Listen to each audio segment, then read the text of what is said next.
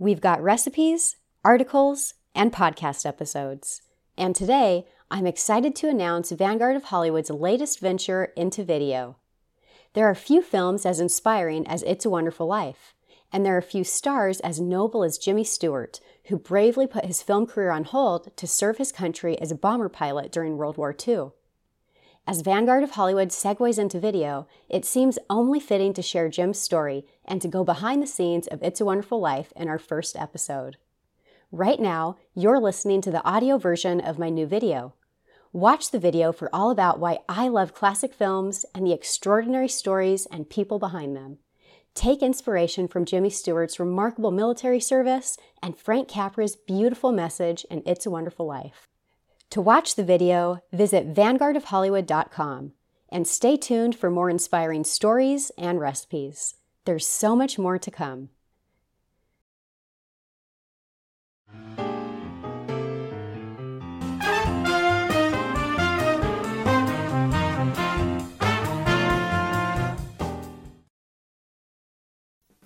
Thank you for watching Vanguard of Hollywood. I'm Shannon Allen. I'd like to start with some words by a very wise group of Swedish musicians whom you've probably heard of, named ABBA. Quote, Thank you for the music, the songs I'm singing. Thanks for all the joy they're bringing. Who can live without it? I ask in all honesty. What would life be?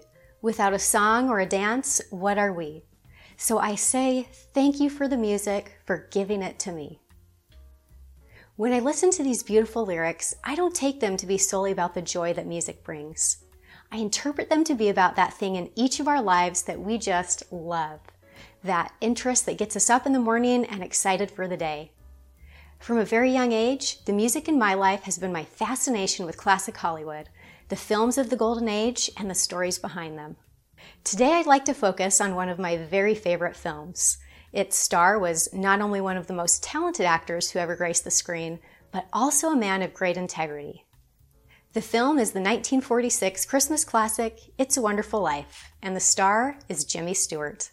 Considering the time of year, there's no better way to be inspired and galvanized by our own purpose in life than to go behind the scenes of It's a Wonderful Life and the extraordinary film and military careers of Jimmy Stewart. Let's start with Jim's story. In 1939, Jimmy Stewart became a bona fide superstar with his Academy Award nominated performance in Frank Capra's Mr. Smith Goes to Washington. And in 1941, Jim became an invaluable asset to his studio, MGM, when he won the Best Actor Academy Award for the Philadelphia story. But Jimmy Stewart decided to risk losing his successful film career and the perks of movie stardom to serve his country as a bomber pilot in World War II. It wasn't an easy path, and Jim would quite literally have to fight every step of the way to see combat overseas. First, Jimmy refused to take advantage of the deferment notice that his powerful boss at MGM, Louis B. Mayer, had pulled strings to acquire. Mayer was shocked that Jim had no desire to dodge military service, unlike other stars of the period who gratefully accepted their studio boss's efforts to keep them safely at home. But in fact, Jimmy Stewart was eager to serve his country. After turning down the deferment, Jim promptly scheduled his Army physical, which he failed. At 6'3 and 130 pounds, Jimmy Stewart, according to Army standards, was 10 pounds underweight and unfit for military service. But if you thought Jimmy Stewart would accept this latest obstacle as an excuse to avoid military service, think again. Jim appealed the decision, and a second physical was scheduled for February of 1941, giving Jim just about three months to put on 10 pounds. He tried to put on the weight with intense workouts and high calorie meals, but nothing worked. So, Jim found a doctor who was willing to write a note to the Army stating that his slim frame was a quote unquote family characteristic. It wasn't, but that's how determined Jimmy Stewart was to serve his country and his determination was finally rewarded when, with the doctor's note, Jim passed his second physical. On March 22, 1941, Jimmy Stewart was officially inducted into the Army. So, just to recap, even before his induction, Jimmy Stewart had every excuse not to serve his country. a powerful studio mogul pulling strings and begging him to stay home, an actual deferment notice, and an arbitrary weight requirement he didn't meet. But Jim pushed through all these obstacles, and once in the Army, he had to continue pushing. Shortly after induction, Jimmy applied for admission to the Air Corps. He was passionate about flying and had already earned his private and commercial pilot licenses in 1935 and 1938, respectively. But at age 32, Jim was a full six years older than the standard age cutoff for the Air Corps, and his chances of acceptance were slim. Jim pled his case for acceptance to the Air Corps by citing his flying experience, which included 400 hours of previously logged flying time. In the end, Jim's flying experience was deemed more valuable than his age was limiting. He was accepted to the Air Corps and assigned to fly the difficult B 24 Liberator. But by 1943, Jim had yet another obstacle to overcome. Despite mastering the flying of B 24s over his two years of service, Jimmy Stewart was still stationed stateside, training pilots. Jim made inquiries and learned that somewhere along the line, he'd been classified as static personnel. The military, he discovered, had concluded that the potentiality of Jimmy Stewart, movie star, dying overseas would do too much harm to morale on the home front, so they decided to keep Jim stateside for the length of the war. Jim couldn't accept his static personnel classification and vocalized his frustration. And his timing couldn't have been better. Colonel Robert Terrill, commanding officer of the 445th Bombardment Group, was looking for a new squadron's operation officer, a pilot skilled at flying B 24s who was also a natural leader someone who could inspire and lead his men into combat. Jimmy Stewart was more than qualified for the position. He impressed Colonel Terrill and got the job.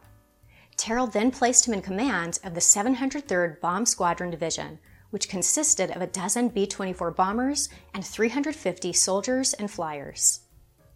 In November 1943, Captain Stewart and his men arrived in Great Britain, where Jim was based for the duration of the war and in December 1943, Jimmy successfully led his men on their first combat mission, targeting the German naval base at Kiel.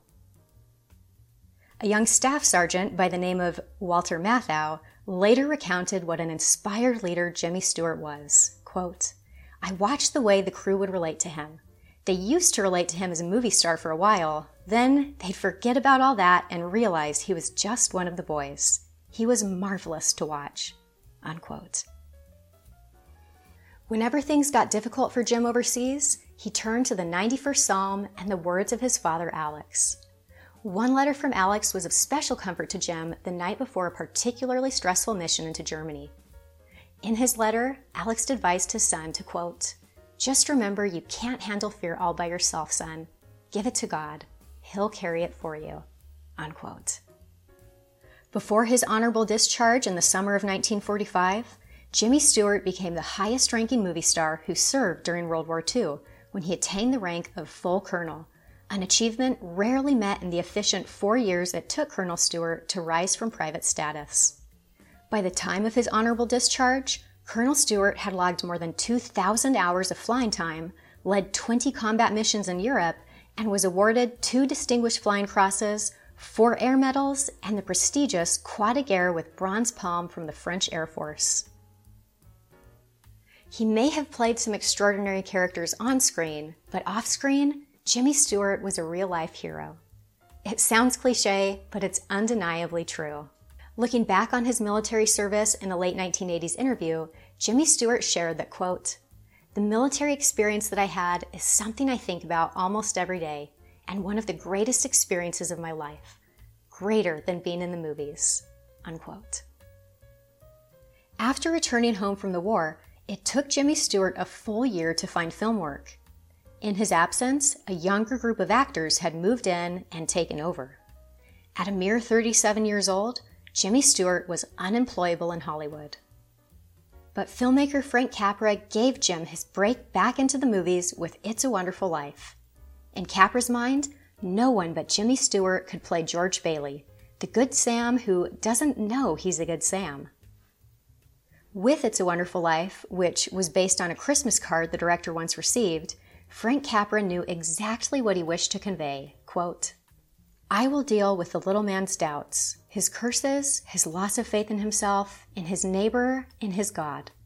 And I will show the overcoming of doubts, the courageous renewal of faith, and the final conviction that of himself he can and must survive and remain free.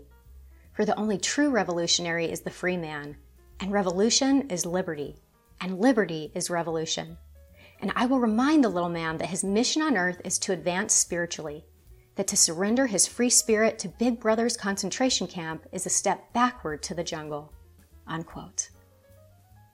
Filming of It's a Wonderful Life began in April 1946.